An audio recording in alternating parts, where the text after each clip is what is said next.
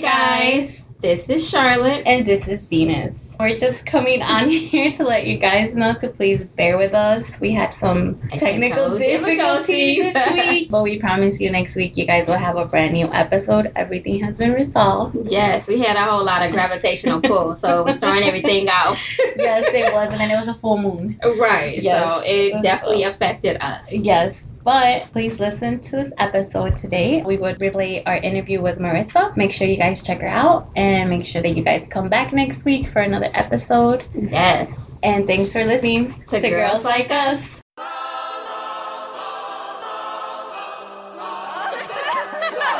Welcome to Girls Like Us podcast.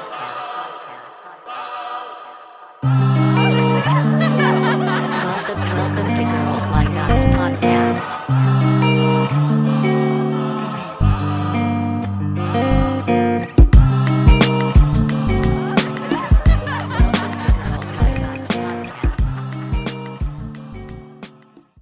Said I was asking for it because I probably like bad guys.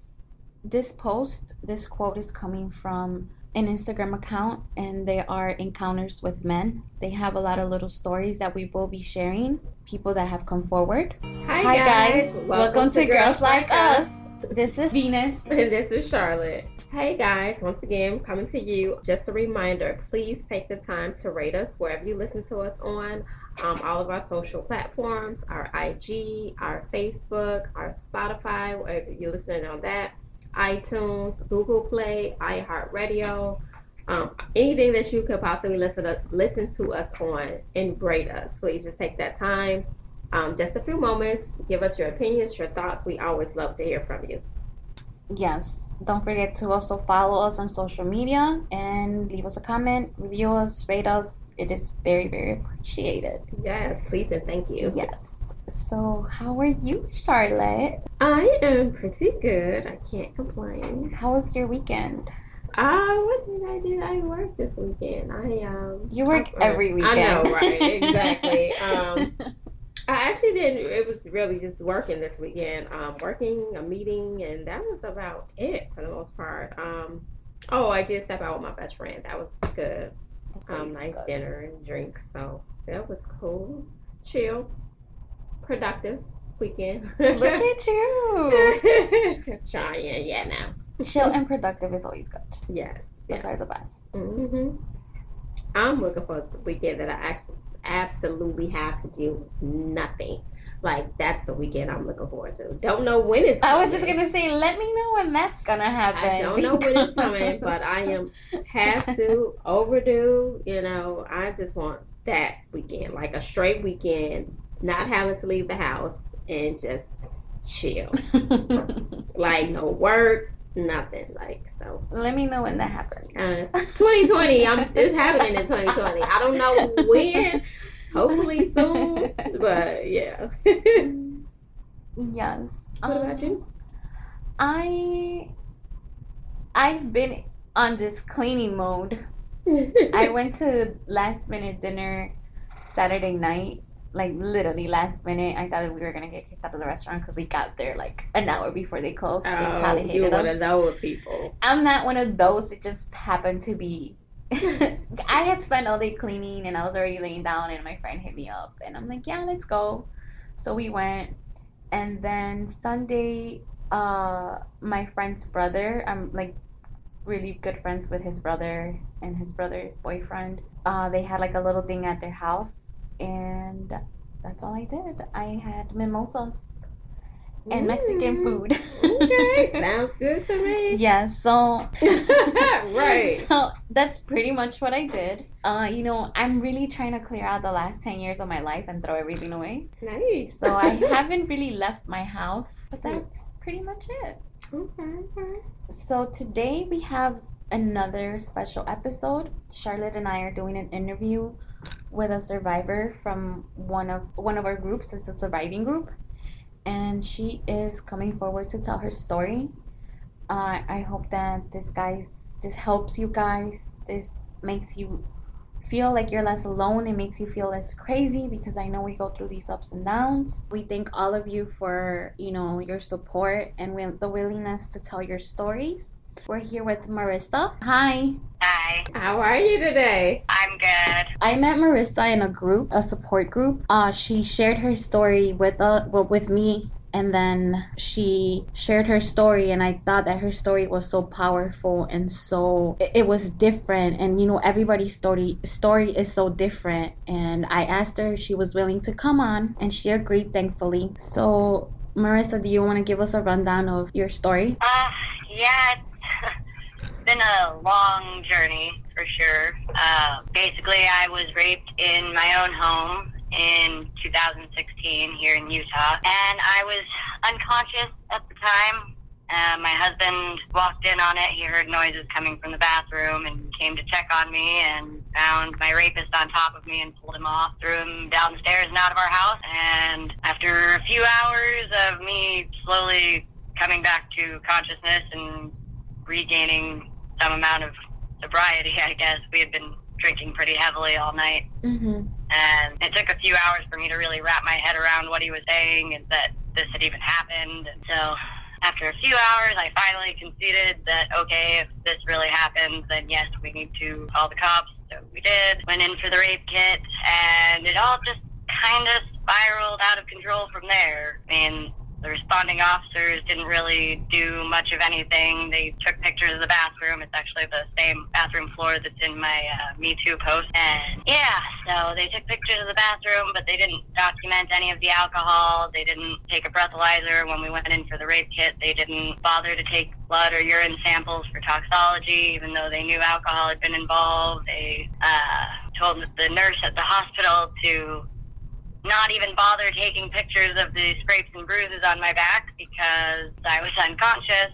Apparently, I couldn't say for sure that they were the result of the rape, so it was not included in the exam. Wow. Can I ask you, did they call an advocate for you? I did, we I have an advocate, uh, but she was not there at the hospital. Uh, like I said I was still fairly intoxicated even as we were at the hospital and kind of in shock with the whole thing. So I don't fully remember everything exactly. I know there were a few nurses there and a couple of detectives. I found it a little weird that the detectives stayed in the room staring at me while they were conducting the exam. And yeah, one of the nurses actually, after they had said that, you know, came over to me and said, you know, hey, you and your husband can take pictures of the scrapes and bruises when you get home and you can turn them in yourself so that way it's in there, which we did. But I mean, That's weird that they didn't do cell it. phone camera. Yeah, and we took the pictures, but I don't even know if those were really even considered or what. And then phone call recordings of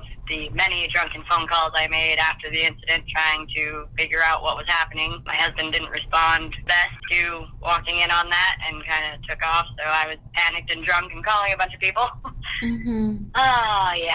So, So once you reported it to the police, what did the police say was gonna happen next, or what did they do next? Because I'm pretty sure that I mean your husband saw it, so your husband knew the assailant, and I mean he was in your home, so you knew your assailant. Um, kind of. It was my roommate at the time. My husband works as a DJ, and uh, at one of his DJ nights, our roommate ran into an old friend that she hadn't seen in years, and my rapist was actually a friend of her friend who had come over uh, that night with a couple people. They were maybe six of us, I think, in total. Mm-hmm. Oh, so you didn't even know him, really? It was just like a friend of a friend. Yeah, I mean, like I said, I had met him at my husband's DJ night briefly. They had come over the night before, which I actually found out after the fact that apparently the first night that they had come over, he had followed my roommate into the bathroom and shoved his hand down her pants and tried to finger her, and she shoved him off of him. And he had told her, you know, even in her statement to the police, she said that, you know, he shoved his hand down her pants, and when she shoved him off of him, he said, oh, well, I thought you were drunk. Wow. Wow,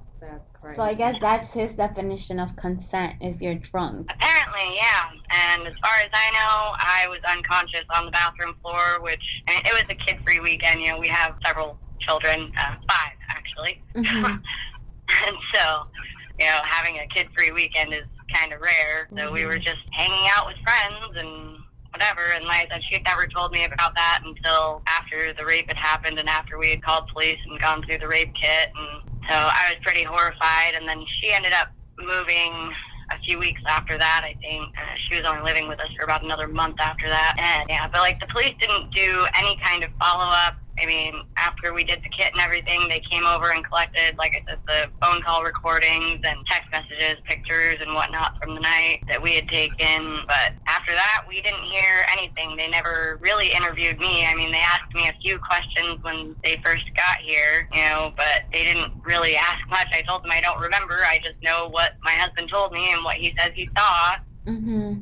And Was he ever said, well, questioned you at all? The Right. the Was he assailant was he ever in? questioned at all? Um, no, they never really questioned him. He, from the police report, it looks like, I guess, a day or two after I reported it, or maybe the day, of, I'm not sure exactly, uh, he had called the police himself because I guess, you know, small town, he had heard through the grapevine that I had reported it. Mm-hmm. And so he called and self identified and basically said that he had his clothes on the whole time, that nothing ever happened, and that I was just lying about it. Did they And- take any DNA from him? uh, they did about three months after the fact. I said they I, they never called me. They never called my husband. They never called my roommate. They never brought anybody in for questioning. According to the report, they tried to schedule for him to come in for questioning a couple of times, but he canceled and never actually went in for it.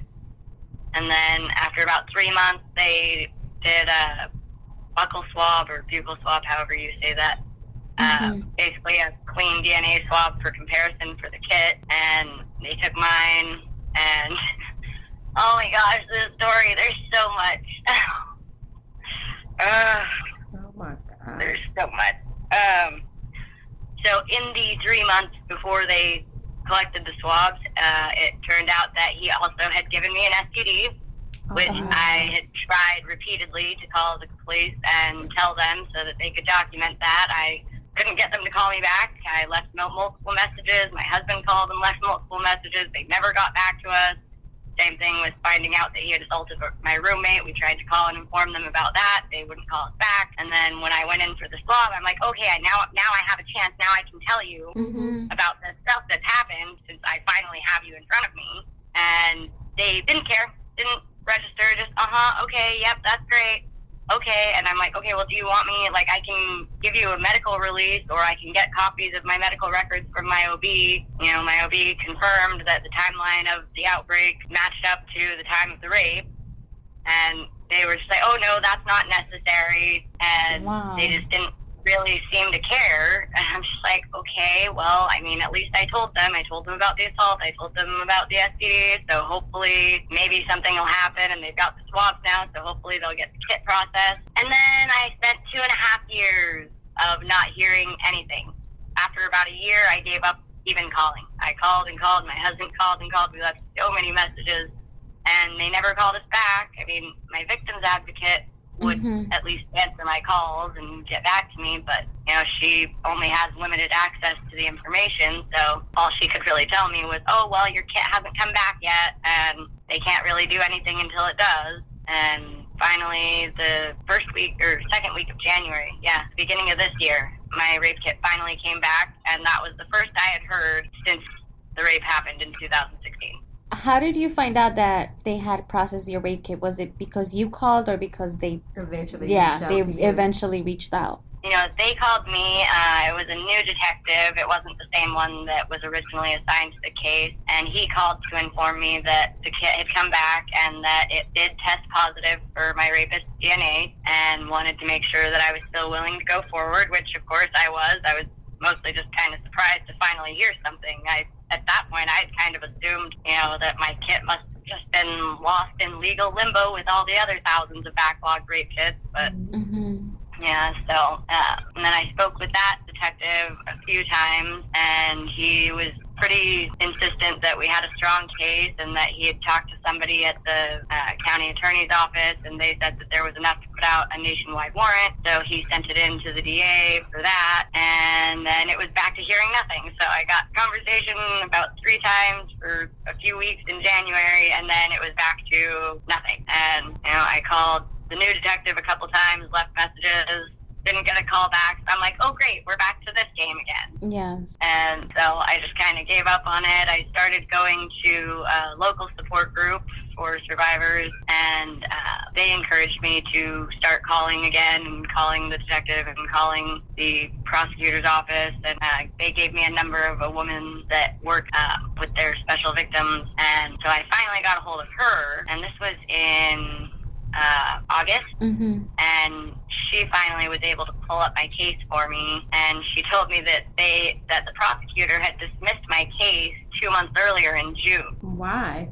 And you were never informed of this at all. No, I was never informed that my case had been denied, and all it said on the on the report she said was insufficient evidence, and I got understandably angry and kind of started yelling at her. But I'm sure it must not be the first time that's happened to her because she totally just took it in stride. Uh, Mhm. you know, she's like, well, yeah, no, I'd, I'd be pretty mad too. Like, I, I don't understand. I mean, you have a witness, you have a positive DNA kit, Right. like you have another person that he assaulted the night before. Like, I don't understand why they would say insufficient evidence either. And so uh, she said that she would talk to the prosecutor and get back to me. And then, of course, she never got back to me.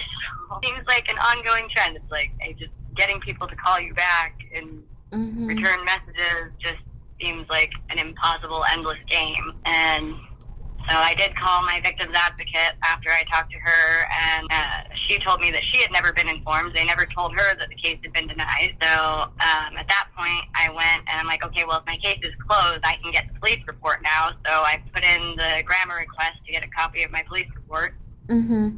and I called them to make sure they received the request. And when I talked to the woman in the records department, she said that the new detective was scrambling to get a hold of the prosecutor because he didn't know that it had been denied. So nobody talked to each other about your case being denied. Yeah, and it was now two months later, and the only reason I had even found out was because I kept calling until I finally got a hold of someone. Did you ever get a copy of your police report? I did. Um, I went through the police report, and honestly, I was kind of blown away because, like, I I couldn't believe it. They never they never documented that I had been or that my roommate had been assaulted the night before. They never documented that I had contracted the STD. I mean, the detective made a mention of my roommate's assault. The new detective Uh huh. when I talked to him in January, he noted that, but even he still didn't note that I had gotten the STD or volunteered to provide medical records. And like, and just, it was insane to me how much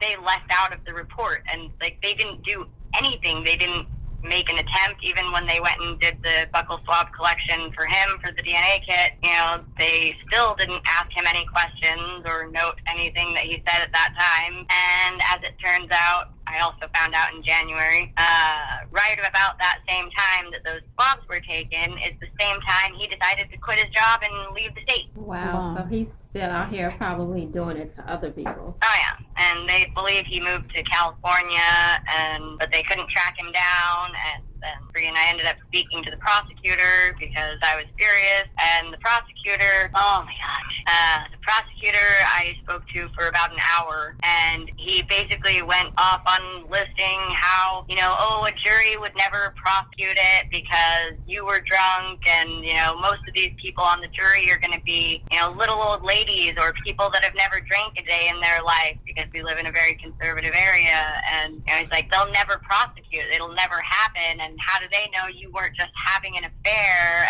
And you know, I'm like, are you kidding me? Like, no, I'm not having an affair on the bathroom floor with my husband in the next room. Like, what? Are you out of your mind? Right.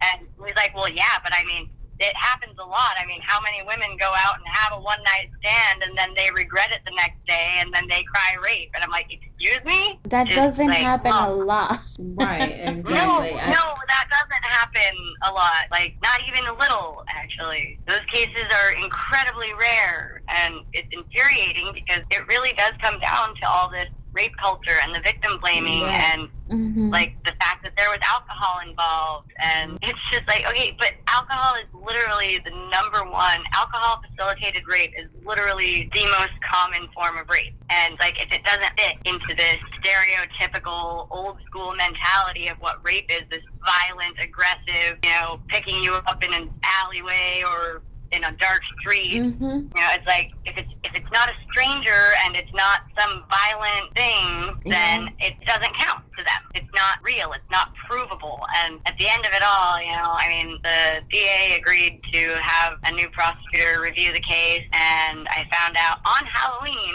that it was denied for a second time. And you know, I spoke to the Utah Council on Victims of Crime, and you know, they had talked to me about, you know, I could potentially take it up to the Utah um, Attorney General's office. They passed a new bill this year that allows victims to do that, but of course, that's also incredibly underfunded, and they already have a long waiting list. And you know, the attorney told me, well, it would probably be years. You'll be waiting around for years, and chances are it'll still end up being dismissed because it's a messy case because everybody was drinking.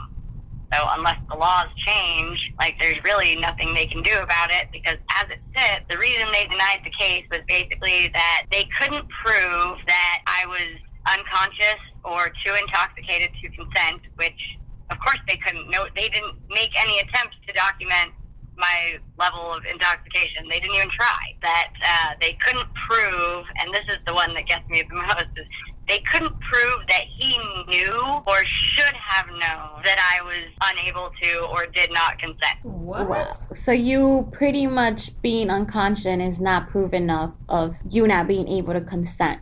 And it was your fault because you drank. Because they couldn't prove that I was too intoxicated to consent, and they couldn't prove that I was unconscious. I mean, your no husband was there who proved, who seen it, seen the act. He should have been witness enough. I mean, what more proof do you need? He was there, and you didn't. They didn't even do the proper procedure. I know, that's what I'm saying. Like, they never did any follow up interviews with him, and unfortunately, I mean, the first detective flat out ignored us for over two years. Like, there, there was nothing. Nothing happened. They did no investigation. They didn't make any real effort to meet with my rapist and interview him or bring him in. And, you know, like, they didn't bother to do follow up interviews with the witness or with me. Like, they, they didn't do anything. They wouldn't even return our phone calls. And it's just, ah.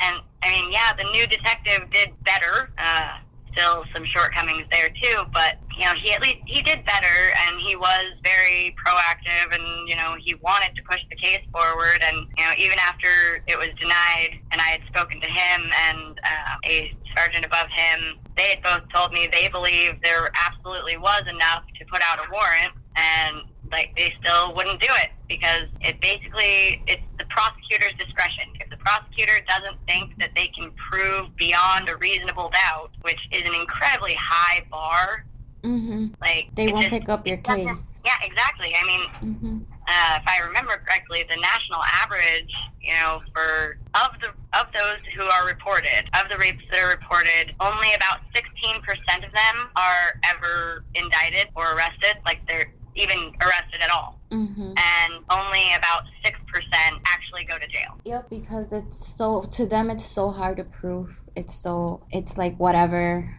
Mm-hmm. It's hard to prove because then it's like, was it consensual? Were you just are you just saying that?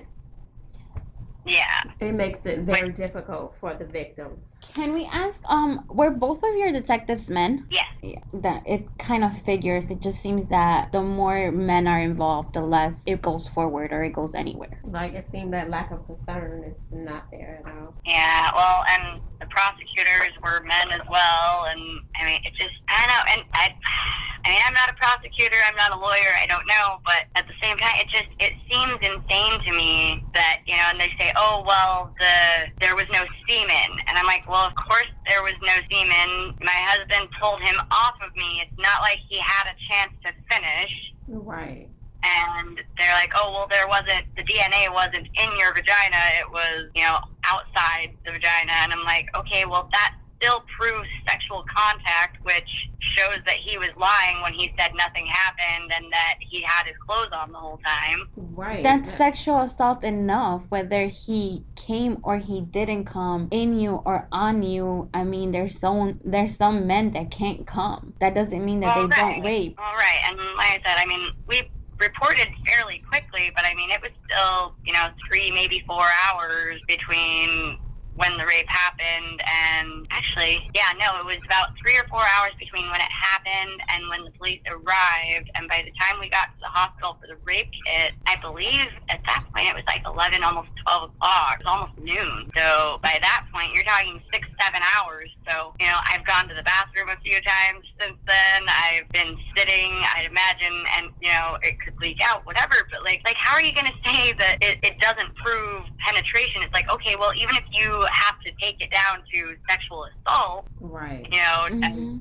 like that still proves sexual contact. Mhm. Like, how is that not enough? Like, how are you using the lack of semen and the inability to prove penetration, which, again, my husband was a witness to, pulled him off of me, saw his wet groin. Like, how how is this not enough? I don't I don't understand. I mm. don't understand how this isn't enough. And it's like all they could do was tell me over and over again that oh well it's because of the drinking, but at the same time it's like the drinking makes us unreliable as witnesses, and at the same time they also can't prove that I was too drunk to consent. And like, it's, it just doesn't make sense. It seems like they're using the same argument in con- in contradictory ways. Yeah, they are. They they're just using anything as an excuse to not move forward or to blame it on you or tell you that it was your fault when it was not your fault. That person not only invaded your space but your home. Yeah, exactly. And I mean, it's like, okay, well, yes, I was drinking heavily. Like I said, it was a kid free weekend. We were cutting loose and having a good time, whatever. And it's like, how am I supposed to expect? Like, I'm supposed to know that I need to watch how much I'm drinking and that I need to stay away from a friend of a friend who's over hanging out with us. Like, At your At- own home. At, at your own home. I mean, Yeah. you weren't at a bar, you weren't at a club, you were in In your own home. of your own home, and you still right. have And. I'm freaking, and I'm married. Like, like, how do you know? What, like, what do you mean? Like, with that much drinking and the fact that I'm married, like, how could you possibly say that that's not like, oh, it just is infuriating to me? And they're, oh, well, it could have been an affair. I'm like, an affair with some random guy that I barely know? That is insane. It is. It's just a prime example of victim shaming and blaming, like Mhm. blaming you, like, oh, you should have been drinking like that. Like, it's, it's so unfair that it keeps Yeah. continuously happening. Can you tell us a little bit of how this has affected you, you know, post the assault? Uh, well, it's been a long journey. Uh, like I said, my husband didn't react well initially. Um, the whole rape culture and everything, and oh, it's always the victim's fault. And I mean, even we blame ourselves. Mm-hmm. You know, it's unfortunately par for the course because that's what we've been raised with our whole lives. And when he walked in, he initially thought that I was cheating on him, which didn't make any sense to me. I had to ask him about it later on. I, I was like, why, why would you think that I was cheating on you? And he's like, oh, I don't, I don't know. I'm like, okay, well, what, what did I do? What did I say? Like, how did I react after you pulled him off me? He said, you didn't do anything. Like, I didn't do anything. I didn't say anything. I didn't get up. I didn't, anything. He's like, well, your eyes were open, but no, you didn't move. You didn't get up. You didn't say anything. You were just laying there staring at the ceiling. And it's like, okay, well, I mean, that in and of itself, I think, would be proof that I was clearly incoherent at Right. best Mm-hmm. and it's just ah, I don't know. So that caused a lot of problems, um, especially that first year or so, because I would get angry and blame him, and you know, well, you were the one that thought I was cheating, so of course the police didn't do anything when you're not doing it. So we had a lot of issues in our marriage after that, um, but we have worked through all that, and you know, it still is definitely a trigger uh, on that end. I think for both of us.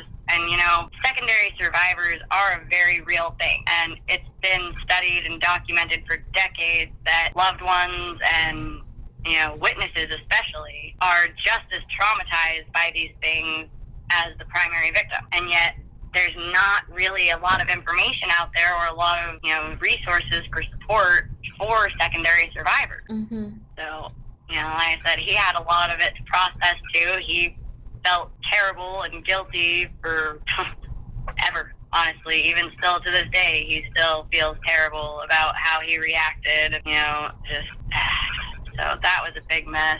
And you know, I've pretty much lost all faith in the legal system and our justice system at this point. And I mean, even with filing the complaint, you know, they called me back after that, and it's like they said, well, all we can really do is make them aware of the complaint and you know make them uncomfortable while we ask them questions and they try to explain it away. But that's all we can do. Like we we don't have the authority to fire anybody or force them to investigate or force them to put out a warrant or force them to prosecute. Like we have no power to do that. So it's like okay, so why why what is the point even of the complaint? And what is the point of them keeping to reach out to you if it if they're not gonna do anything about it because they don't realize how much strain is putting in you, in your relationship, in your life. If you guys are just on, you know, in and out, in and out, in and out. Well, exactly, and they, they don't do any. Even with the complaints, I mean, they were supposed to respond to the complaint within 60 days, and they still didn't respond to the complaint until I called them to say, "Hey, why haven't I heard from you?" And then they made a rush response and sent a couple of quick emails, and then sat there telling me how there's nothing they can do. How did it affect you? Because you said you that you do- you have children, and you know some survivors do go through a really bad depression. Did it that affect anything like with your children's lives? Like you know maybe you being depressed or not being able to get up or Um, I mean, I've definitely gone through my bouts of depression and anxiety, and I definitely I was diagnosed with PTSD, and you know, there's a lot of that. But um, as far as the kids go, I've always been very open. Um, my youngest is actually the result of a date rape. Uh, yeah. So they already knew that, you know. mm-hmm. So it's not like they hadn't known anything about sexual assault or about rape. They were aware, not in any detail or anything, but you know, they know that my youngest was the result of a date rape and they know what sexual assault is and what is and is not okay. I've always been very adamant about teaching them about sex education and their bodies and the laws around that and like you don't do this to people, you don't talk touch people without their permission, you know. And uh, I didn't tell them about this rape immediately. Um, it was about a year later I finally told them. I, they were whining about some stupid thing or another and that life isn't fair and I kind of snapped a little bit and I was like, yeah, well, that's great. I've been raped twice in my life. Life's not fair. Get over it. And kind of felt bad for doing that. I snapped at them like that. But, you know, after the fact, I'm like, okay, now I have to explain to them because I'm sure that probably confused them to death. Mm-hmm. So they only knew about the one. So I ended up having to explain to them about what happened. You know, again, not in any detail, but I did explain that I had been raped and that my husband had walked in on it and, you know, that the case was still open and we were still waiting for the kit to come back. And I mean, so they've known all about it. So when the kit came back, they all knew and they've all been kind of following along the case with me and watching my reaction to getting all of these updates or lack of updates. How much time had passed between your first uh, rape and then the second one? Uh, see, the first one would have been in the beginning of 2012, and then this one was May of 2016, so about four years apart. It's just like I'm I'm assuming I'm guessing that you were healing because this is something nothing you never really get over and then you're healing and it's just like we're down this hole again. Yeah, and you know, I never reported the first one um, because I don't know. It was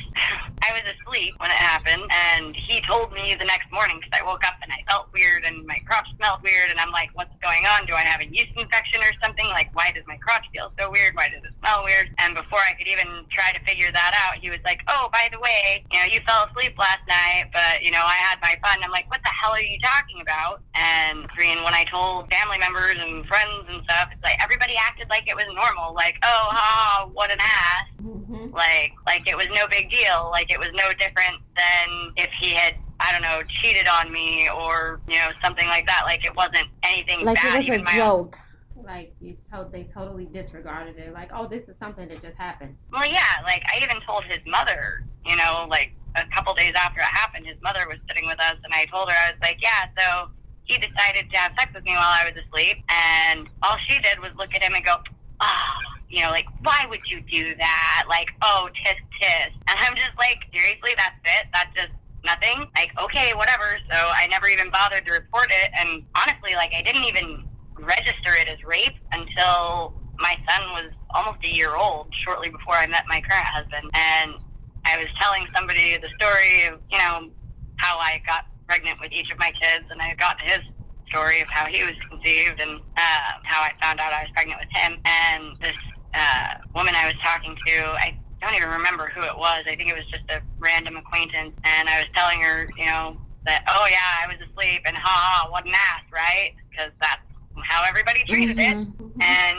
she looked at me kind of puzzled, and she's like, "Honey, you you realize what you just explained to me is rape, right?" And like as soon as she said it, I was like, "Oh my god, how did I not put that together? Not realize like how how did that not register in my head? Like I knew it was wrong, and I knew it was messed up, but I had never labeled it as rape until she said it, and it just hit me, and I'm like, "Oh my god, that makes so much more sense." People just assume because you're in a relationship that's consent Mhm. forever. Mm. How long had you been with him? Uh, the first one, I we had only been dating for about a month. Had he been abusive in any other way aside from that night? Uh, I mean, I was on Zoloft at the time. I had just had my second child a few months earlier, and uh, so I was on Zoloft for postpartum depression, and that well, it worked.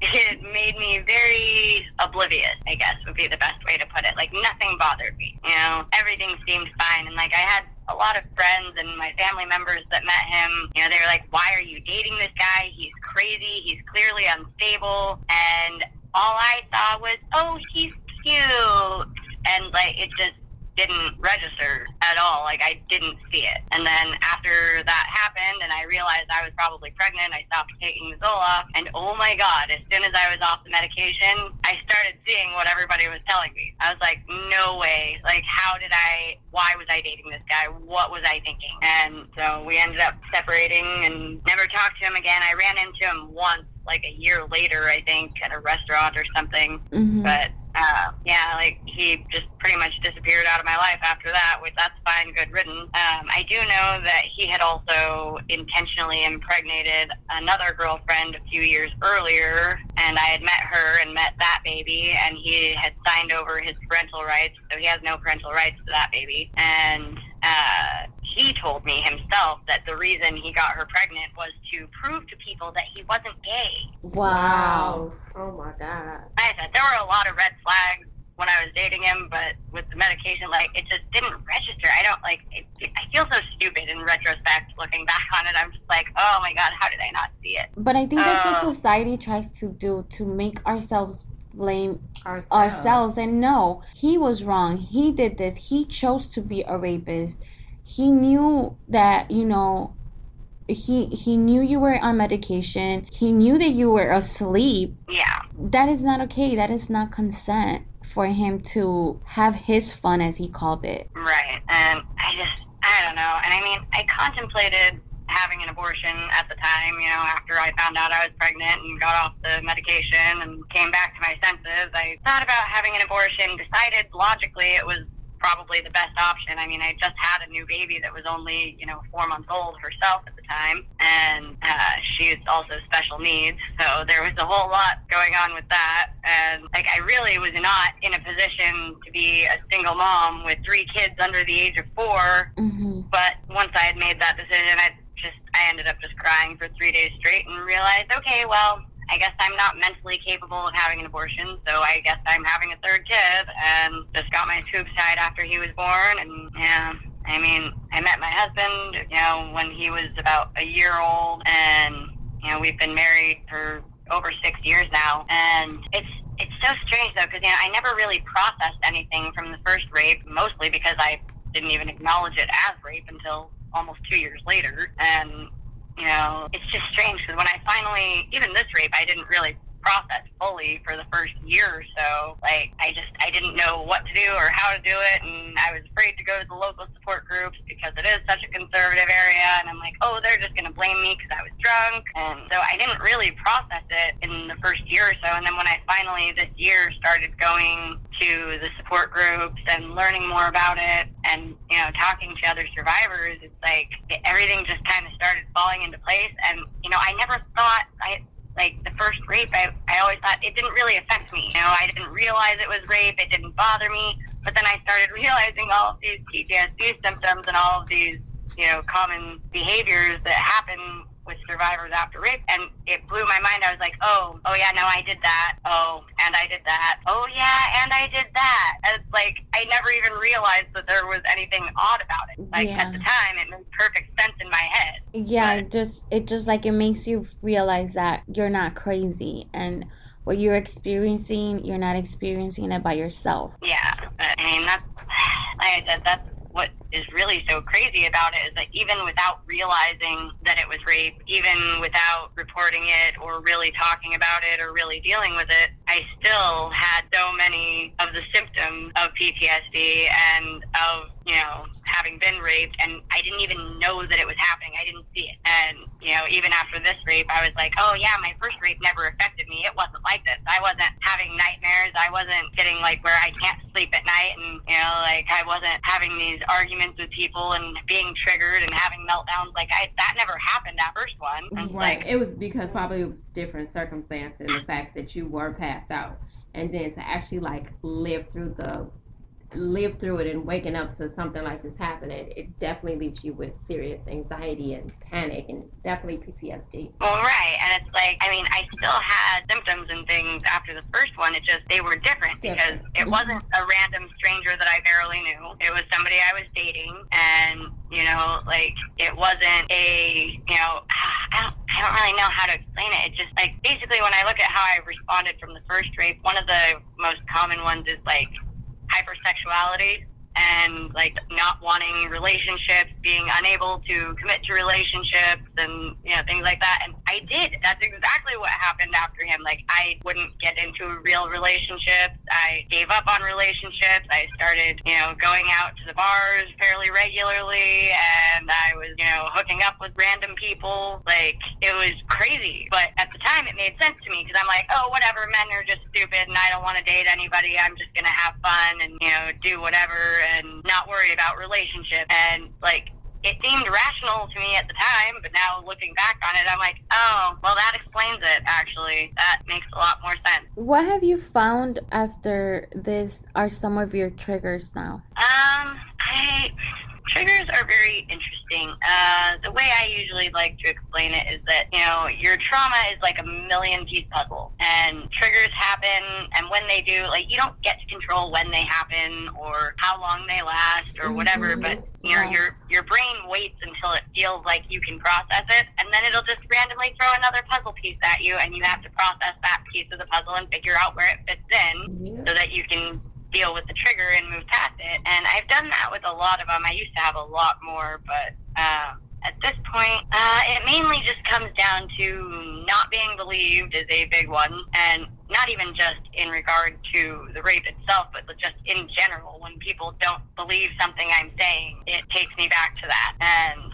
uh, the abandonment with my husband after he stormed off after the rape happened and he left and disappeared for hours. So those are pretty much the two big ones, and that's primarily with me and my husband, I guess, which Mhm. makes sense. But yeah, What has what have you found the most helpful to help you heal? um, talking to people. Honestly, and I really wish that I had done it sooner. I wish that I had gone to the support group when it first happened, and you know that I had started actually trying to heal a lot sooner than I did. Because, yeah, I mean, you can write in your journal and all that, and those things are all very helpful. But at the same time, you have to be able to process it. And when you start talking to other people and you start hearing other people's stories, it really helps you to know that no, you're not alone and you're not crazy, and you know this isn't your fault. And you know, then you start helping other people on their healing journeys and you find yourself telling them the same things and you see parts of your own story reflected in their stories and like it really just creates a sense of security within that community you know Mm-hmm. and i mean i've since started the uh, online support groups which you know where we met Mm-hmm. um, and I started my Facebook page um, about a year after the rape, after I had pretty much given up on the cops ever returning my calls. I figured I needed to do something. So I started that, and then I started the support groups on Facebook at the beginning of this year, and I'm actually now hosting a peer support group locally. Um, so, but yeah, like, like I really wish I had done that sooner, that I had reached out and connected with people a lot sooner than I did because it could have saved me a lot of pain. Within your relationship, what advice would you give someone who's dealing with this on how to go through it with your significant other? Uh, that is the big magical question, isn't it? yes. it it really it really is though. I mean, I've heard so many stories, and you know, most relationships don't survive it. And I mean, there's been a few points where I wasn't sure if our marriage would survive it either, and it is really hard. But I think the main thing to remember is that you know it's not anybody's fault, and when we have our meltdowns and we have our triggers and you know a lot of the times we will take it out on our significant others because we feel safe with them and we feel like we can scream and yell and you know take out our frustrations on them because it's a safe person which unfortunately is not great so, know, it's like we need to be aware that that happens and that it's not about our significant other. It's about us and it's about our triggers and about how we're processing it. And our partners or significant others need to understand that it's not about them either. That even if we're screaming and yelling at them and blaming them, it's not really about them. Something else is happening. We don't even really know what it is. We don't have control over it. Like, and you practically have to be a saint, honestly, and my husband really is.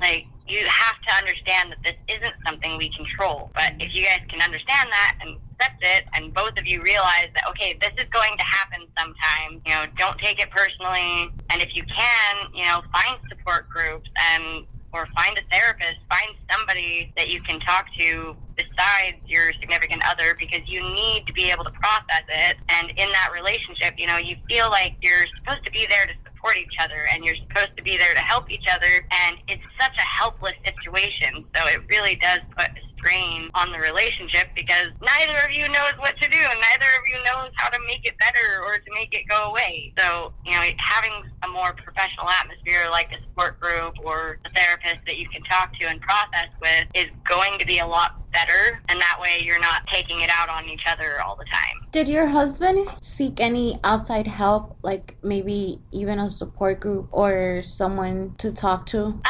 he's a very quiet, introverted type. Um, so I mean, he has a few friends and family members that he talks to. Um, and I actually, we had also created a secondary survivor support group through my page, which uh, it's still pretty small. I think there's only like 30 or 40 people in that one right now. Uh, but, you know, we've been building that group as well and trying to include resources for secondary survivors and things like that. And he's been a little bit hesitant to do that. Um, we have gone to marriage counseling, which did help a little bit. And right now we're looking into doing uh, individual therapy because, like I said, after years of trial and error, I've come to the conclusion that we really need a secondary outlet. We need something other than each other to process this. Like, I know everybody wants to do it alone. Everybody wants to, oh, I can just, you know, suck it up and power through and we can get through this. It's like, no, you need help. Like, you do. You need to get help from someone. You need to have somebody that's not directly involved that you can talk to, that can relate, that can understand you, so that you have a safe place to process those emotions without triggering each other, essentially. Um, I'm not sure if you touched on this. Um, how long after um your assault did you seek professional help, like therapy or anything? Uh, like I said, that would have been beginning of this year, so about two and a half years. Did you have any concerns when it came to that? Yeah, I mean, like I said, with the support groups here, because it is such a conservative area, you know, I was worried that, oh, well, you know, the other people would probably have real rapes that were violent that they remember and you know, that they would end up blaming me, which it was not the case. It was just my own paranoia, but Mm-hmm. so that kept me away from doing it. That and as far as therapy goes, well, that is very expensive.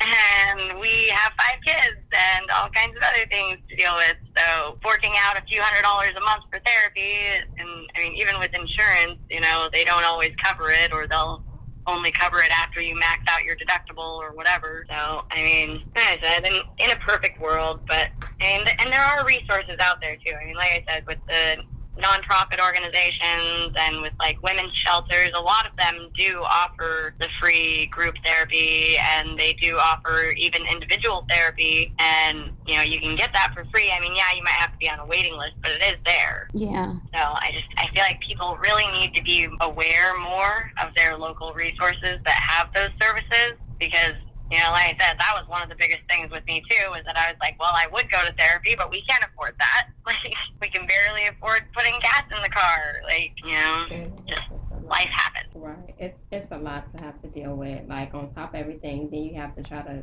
get help and find resources that's either free or little to nothing and incorporated into your schedule. Like it's a lot that people don't realize that goes into the whole assault and going through all of it.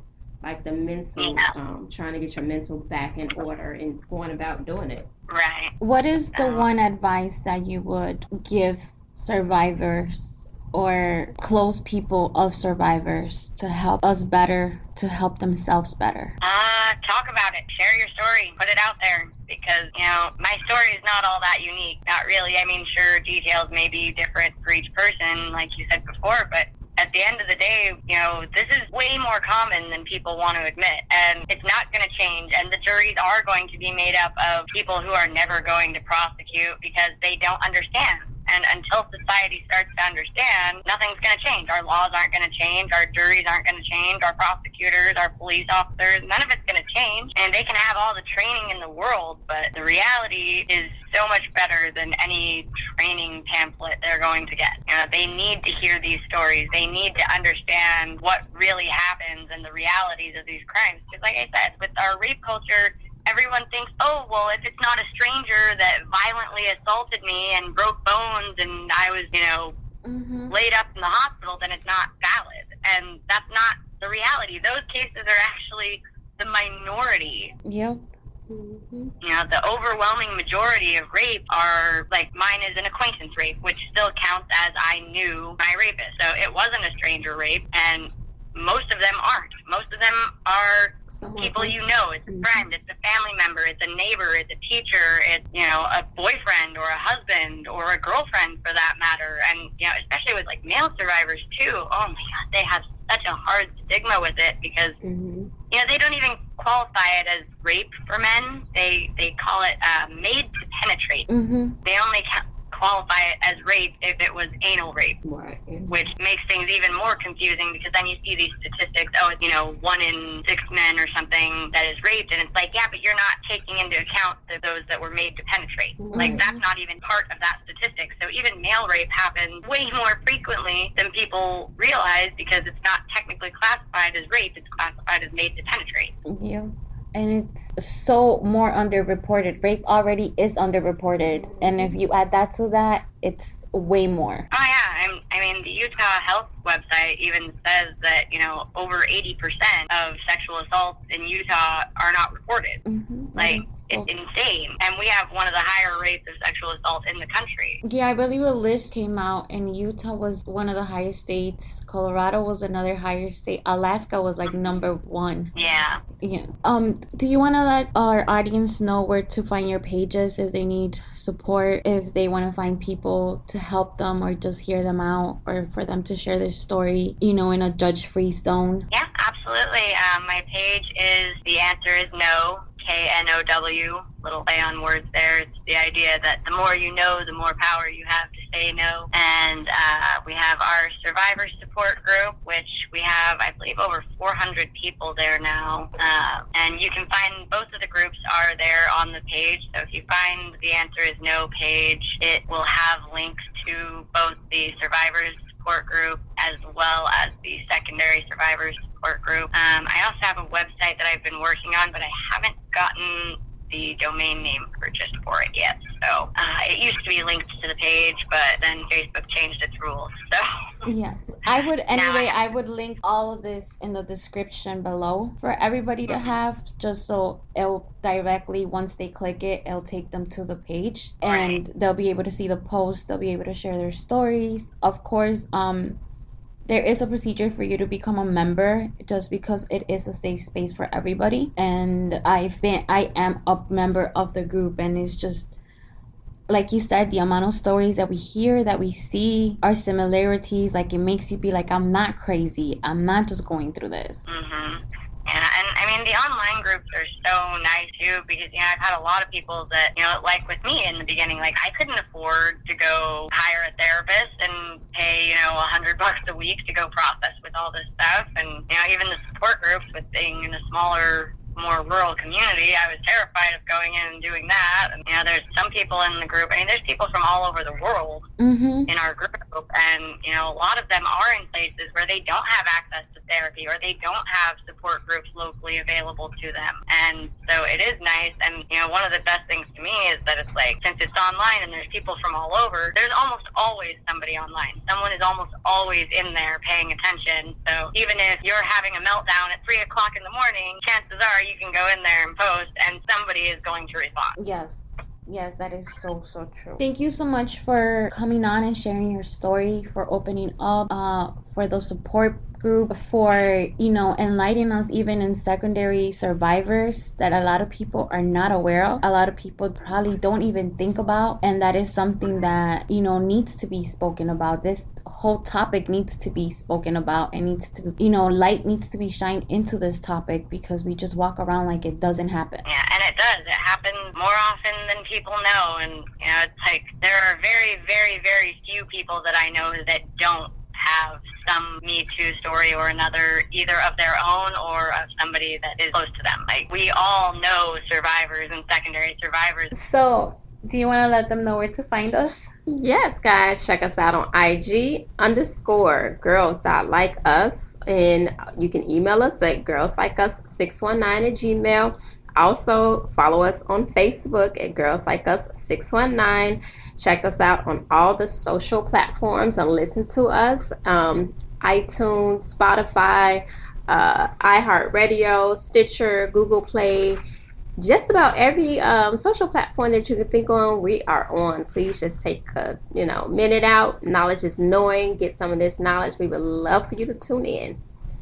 Also, always remember that there is the National Sexual Assault Hotline, and that number is 800 656 HOPE.